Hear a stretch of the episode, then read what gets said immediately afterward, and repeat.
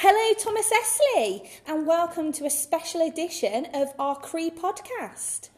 So, today is the 8th of March, and this is a special day for two reasons. One of them is it is the legend that is Miss Garrity's birthday. Hello, Miss Garrity. Hello, 21 again. Happy birthday.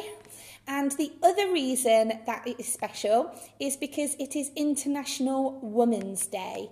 So, Miss Garrity, could you tell us a little bit about International Women's Day? So, some of you might be thinking, oh, I might have heard a little bit about this before, but not really known what it is. Well, actually, it goes back a long, long way, much, you know, further than I think even me and Mrs. Johnson thought. Um, so, actually, the first kind of day of Women's Day was observed in 1909, and that was observed oh, in uh, the United States, which obviously, you know, at that point, we didn't have a great track record uh, for treating people equally uh, with the segregation that they held. Uh, but it wasn't actually until 1975 that it was recognised as an international day by the United Nations. Um, and each year there is a different theme uh, that kind of runs uh, on the day. And this year it's kind of trying to break down that gender bias. So, kind of like assuming that because you're a woman, you're going to perhaps have a family and stay at home and, and want to do those stereotypical traditional roles. Yeah, it's strange, isn't it? Gender. So uh, some of our gender bias, um, we are unconsciously aware of, aren't we? And I think, um, and I've had this conversation with classes before when I've said about other things, and I've said to them, sometimes you can't help what you think, yeah. but what you can help is the way that you respond to that and you challenge your own thoughts. And I think I definitely am guilty of that. So when I was a kid, um, there's the typical example that you might have seen on things where they'll say, oh, think of a fireman or think of a soldier. And I think of a man. And a big part of that is because that was the TV that I've seen at the time. When I was a kid, especially, you didn't see pictures of women soldiers because women weren't allowed on the front line. No, I mean, it was Fireman Sam, not Fireman Alice. Yep, and you just wouldn't see any of these the, the toys were very separate, um, and you kind of, to an element, you can't help it because you've and been even PE. Yeah. Do you know what I mean? Like we never played football um, at school. It was no, always hockey and yeah. badminton and things like that. We and of course it was you know I understand the, the difference for uh, or the need sorry for the different sexes doing PE, but you know, we weren't, we didn't do rugby, we didn't. No, nothing was. It was just no. that they were the things that boys did, and girls that isn't what and you know thinking about like non-school uniform days now like everybody's in trackies. Whereas if you wore trackies at my school you were seen as like a real tomboy yeah. and you know you, you weren't seen as a proper girl.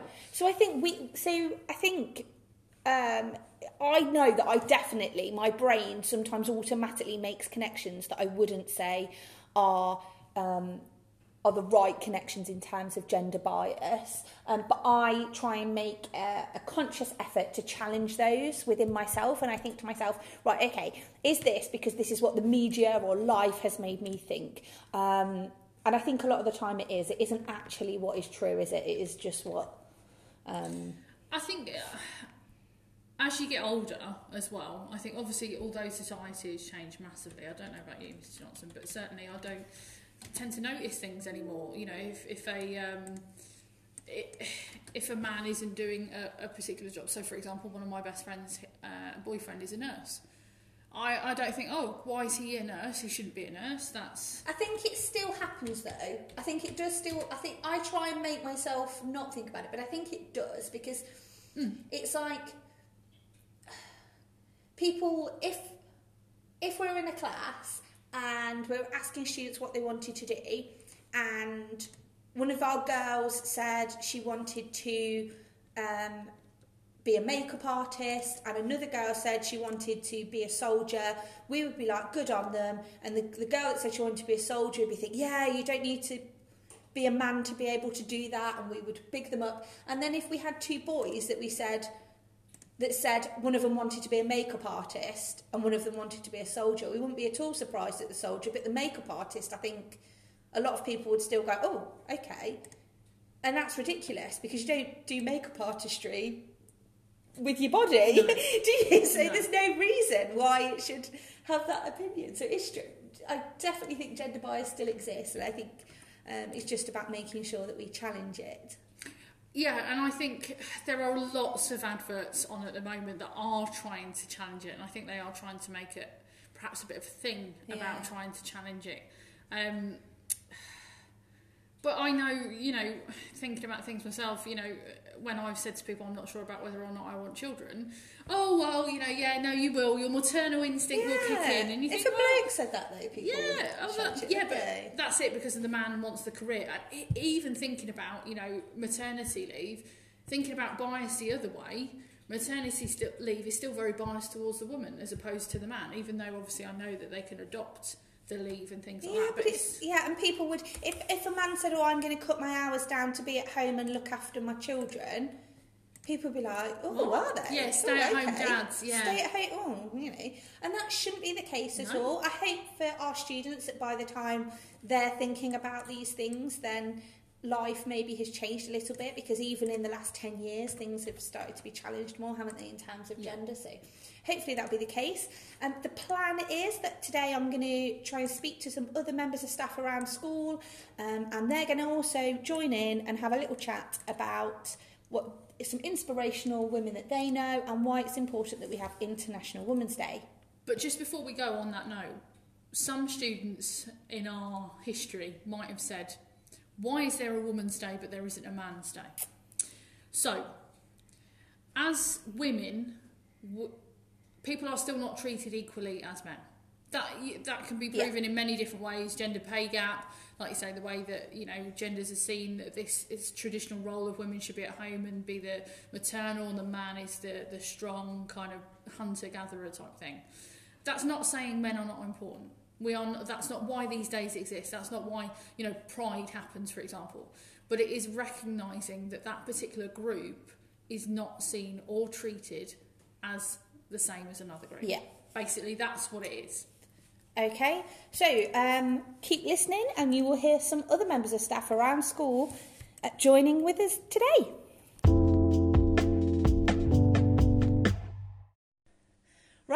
Everybody.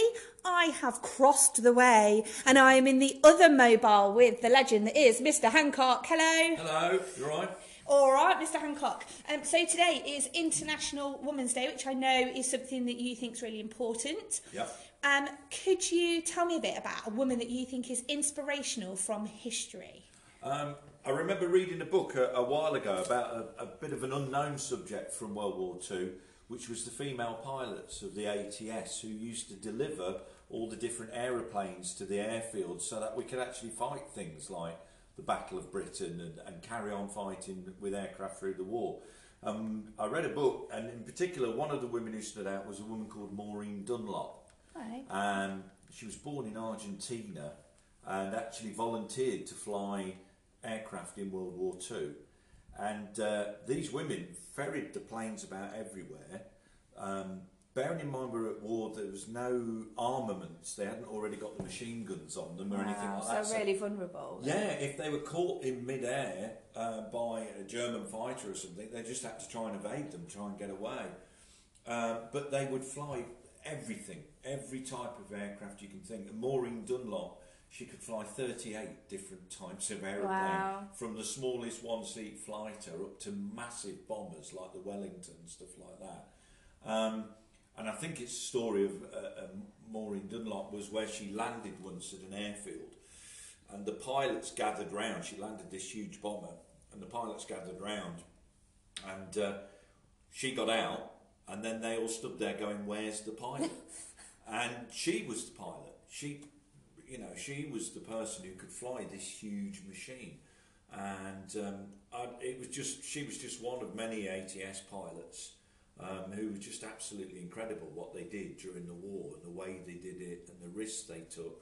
I think there was about 15 or 16 out of them who were actually killed as part of their duties. But this idea of in, a, in an age where women couldn't fly in the RAF. Women couldn't do very much at no, all, could they, they? but, but they, they relied on them to deliver the aircraft. And they just delivered everything, all sorts of weather, um, you know, like I say, from, from the factories to the airfields. And if it hadn't been for these women, you wouldn't have been able to carry on actually the fighting with the pilots and stuff like So that. as as pilots anyway, even if they were Yeah. ma- male pilots, to do what they did was was amazing. It was really important, absolutely and then let alone to prove that their worth.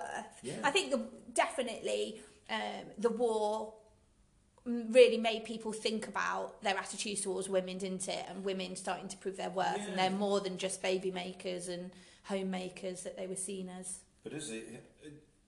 It's amazing though that you get two of those, those two world wars in the 20th century, and in a way, how much things went back to how they'd originally Yeah. been beforehand. And it's only now, in retrospect, that we're actually looking and we're learning the names of people like um, Maureen Dunlop who who are actually you know recognised for what they did. It was almost like during the war, yes, we'll we'll do these things that are very different for our society, but it was amazing how quickly things sort of Yeah. went back. I mean, many of these women did try to continue flying in the commercial sector after the war. Some of them were able to, some of them weren't, and, and it was just seen as necessity, saying, yeah, they've got to be, able, you know, we need women to fly these planes.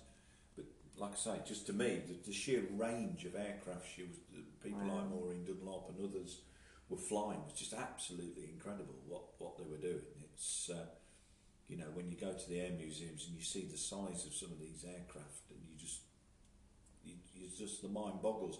And they never knew what they were going to be delivering each day. They'd turn up and get told it's a fighter, it's that one over there, or it's a bomber, it's that one over there, and they'd have to adapt as quickly as possible. And I just think it's unsung part of World War Two that ought to be thought about, especially on a day like this. Brilliant. Thank you so much for telling me about that. That's so interesting. Thank you. Hello, everybody. So I've come to see Miss Fisher, and um, we've just been having a bit of a chat about some inspirational female artists for International Women's Day. Um, and I think Miss Fisher has one that she thinks is important to share with you. Hi everyone, hope you're all okay. Um, so, an artist that I follow is a lady called Danica Gim, and um, she creates artwork based on sort of female empowerment, which she combines with sort of little poems. Um, they're quite nice little illustrations, often using kind of watercolours and prints that she puts over the top. And she just paints women in different scenarios, encouraging women to really celebrate themselves and um, just be inspired and be amazing because you're a woman. Yeah, I think that's really important. I think it's when we look back at art through history as well. There's definitely celebration of female form, isn't it? And Yeah, one hundred percent. looking at back at, I know when you go to art galleries and you see like the Renaissance pictures and Yeah, definitely, and just encouraging people to be proud of themselves, proud of their body, um, proud of what it means to be a female. I think is is kind of what this artist in particular tries to do within her work too. oh great. So what was that name again? Um, it's Danica Gim. Danica Gim. Yeah. So I think you can find on Instagram some of the pictures if you Yeah. wanted to have a look. Yeah, of course. Um, all right. Hopefully that has give you artists something to think about. So I'm down here in food um, with Miss Keat and Miss Pooley, and we've just been having a chat about this year's theme for International Women's Day, all about gender bias. And we were thinking actually there is quite a bit of gender bias, isn't there, within the cooking world? There is, yeah, because um, most sort of uh, top chefs people will know to be men. They'll recognise names like Gordon Ramsay and Jamie Oliver, but actually there are some uh, very uh, well known women chefs as well, but you probably wouldn't recognise their names. They feature quite a lot on. Um, on TV programs, cooking programs like MasterChef and amongst other things, Best Home Cook and that sort of thing. Um, Monica Galetti, Angela Hartnett, Thomasina Miers are all ones that come to mind, but you know they're not. You won't recognise those names as you do the the male chefs. Yeah, it's strange, isn't it? Because like traditionally, we were just saying about Miss Pooley, like traditionally people think of cooking as a really female thing. Yeah, they do. Yeah. So I think In domestic circumstances, yeah, Yeah, but it should. It, there's no reason for it to be, is No, there? I suppose it's just no. tradition. Um, so people think of cooking as a female thing, but then once you get up the chain, and the people that have been successful, um, with I wonder how many what the male to female ratio is with like Michelin stars and stuff like Yeah, that. That'd be interesting yeah. to have a look, wouldn't it? yeah. You could research that, couldn't you? Yeah. So um, hopefully um, you have had a little think about that, guys, and the names that Miss Keat gave you, and you can have a Google and see if you can um, find out a little bit more about them. I think that would be interesting. There is actually a really famous food critic as well. Um, now I can't remember her name. oh, uh, Dent. What's her What's her first name? Grace, I think it is Grace oh Dent. yes, yeah. Who Oh, is, yes, who's Yeah. who she's fabulous and she is very well known and I think she writes for one of the newspapers as well. Um, yeah, to be um, to be feared by all accounts. Thank you very much. So I've come down to design and I'm speaking with one of our new members of staff, Miss Pulteney, a bit about some designers and about female um, inspirational designers and we've been having a chat a little bit about that. Yeah, so um, yeah, Miss Poltney um, in product design. Um, within design, it's quite male orientated. There is a lot of famous male designers, and usually within our schemes, we are looking at uh, male designers. But there are a lot of female designers as well out there, and it can be also a female subject, and it's not all about. Um, you know, cutting wood or making things out of metal. Like, there's a lot of thought behind it, and it is also very much a female subject. Um, so there's um, Charles and Ray Eames. They are a couple. Ray is the female designer of the two, and she created a lounge chair with her husband as well. And they were a great famous duo, um, as well as a female designer within her time. Um, it's one of the most famous female designers there. Is there anything you think of that we could do to try and inspire more women to get involved with design or I think um, within school, I think it's portrayed as like resistant materials where it's quite, um, you know, it's all about making, um, and maybe I think as a female myself, using a saw is probably not the most feminine thing, but I think it is, and there shouldn't be a gender stereotype. Like I can do it as just as well, and I don't think there should be a stereotype behind that. Um, so I think it's the way that we open the doors up in schools and be like, this is also a female subject Yeah. for sure. It's not just male. Yeah it's definitely important isn't it the way that because that's how you're going to get people in the industry isn't it Yeah, to open that door. oh thank you very much for chatting with me Thank you. So I am in the head teacher's office. I'm not in trouble, I don't think, am I, Miss Collins?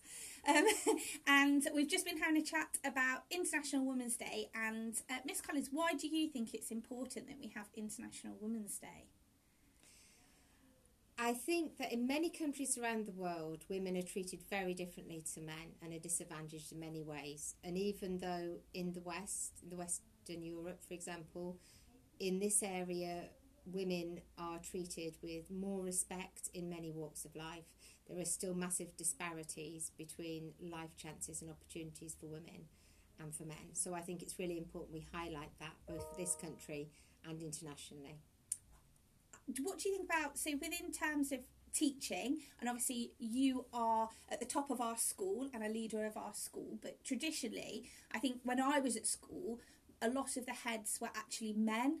And everyone used to think of um, the headmaster and, and this kind of male dominated role. Do you find that in your, when you go and see other heads, is it different because you're a woman, or do you think people treat you differently because of it? I think we're very fortunate in education that there is um, an equal spread of female and male heads, although probably in secondary schools there is still more male than female heads.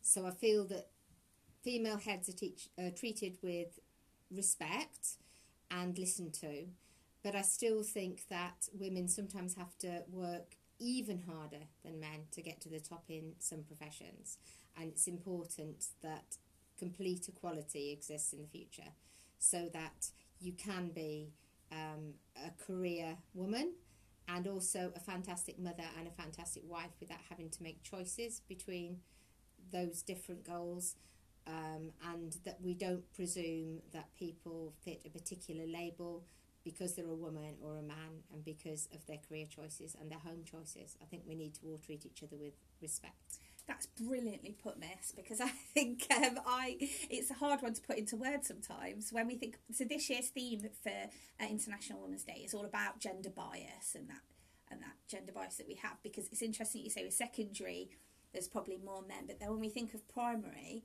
I um, when I'm thinking about doing doing my teacher training, um, there's cert, it seems like certain subjects you might have more men or women, and then we think of primary, you don't get necessarily many men that are teaching um, like reception age children, or and it's it is interesting, isn't it? How with education we are definitely moving forward, but I think there is still maybe a little bit of gender bias within certain jobs or certain subjects or certain age groups. I think we have to be really careful to provide a range of role models in every subject area and in every job for young people to make the choice that suits them because you may be gifted in a certain field, but you may choose not to pursue it because of the fact that you think that's wrong if you're a woman or that's wrong if you're a man.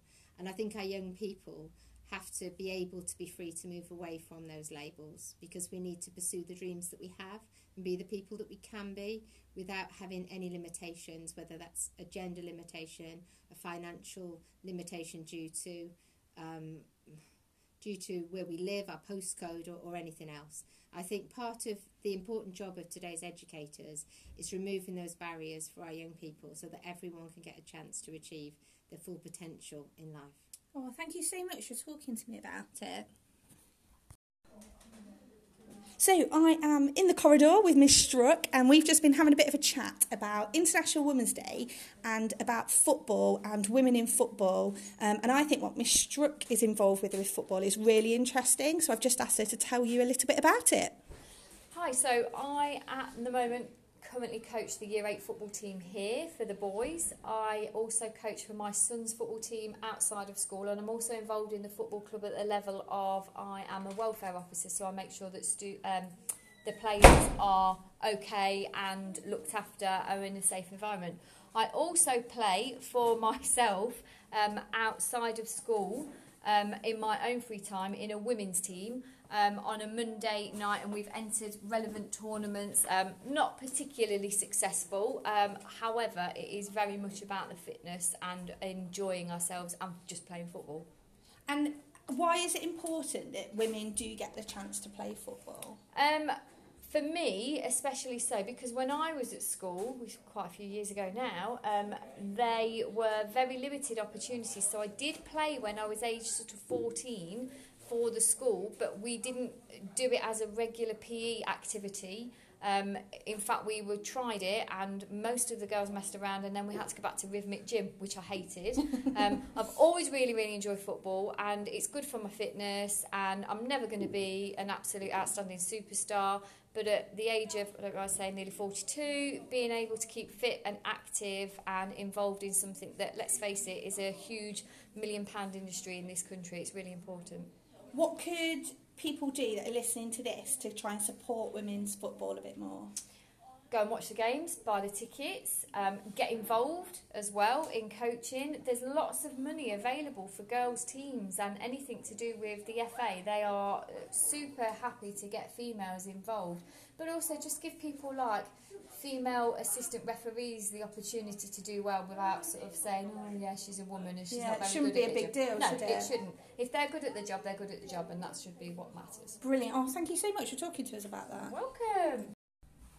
So I've come down to music and I've been having a chat with Miss Dickinson about International Women's Day um, and why it's important. And we've been thinking about different female artists um, through time that have been inspirational women and have really represented women. It made me think of uh, women like Diana Ross and uh, Tina Turner, Cher, and I think like going back, there was times wasn't there when they would think like women being on tour and representing themselves and working for themselves wasn't really the done thing because I think people thought, oh, once you have a family, you'd have to just give it up maybe to to pursue a career. I don't, it's a strange one, isn't it? So um, we've been thinking about some inspirational women. Yeah, uh, Madonna was one that we were talking about, wasn't it? And then we've just been having a chat about Lady Gaga.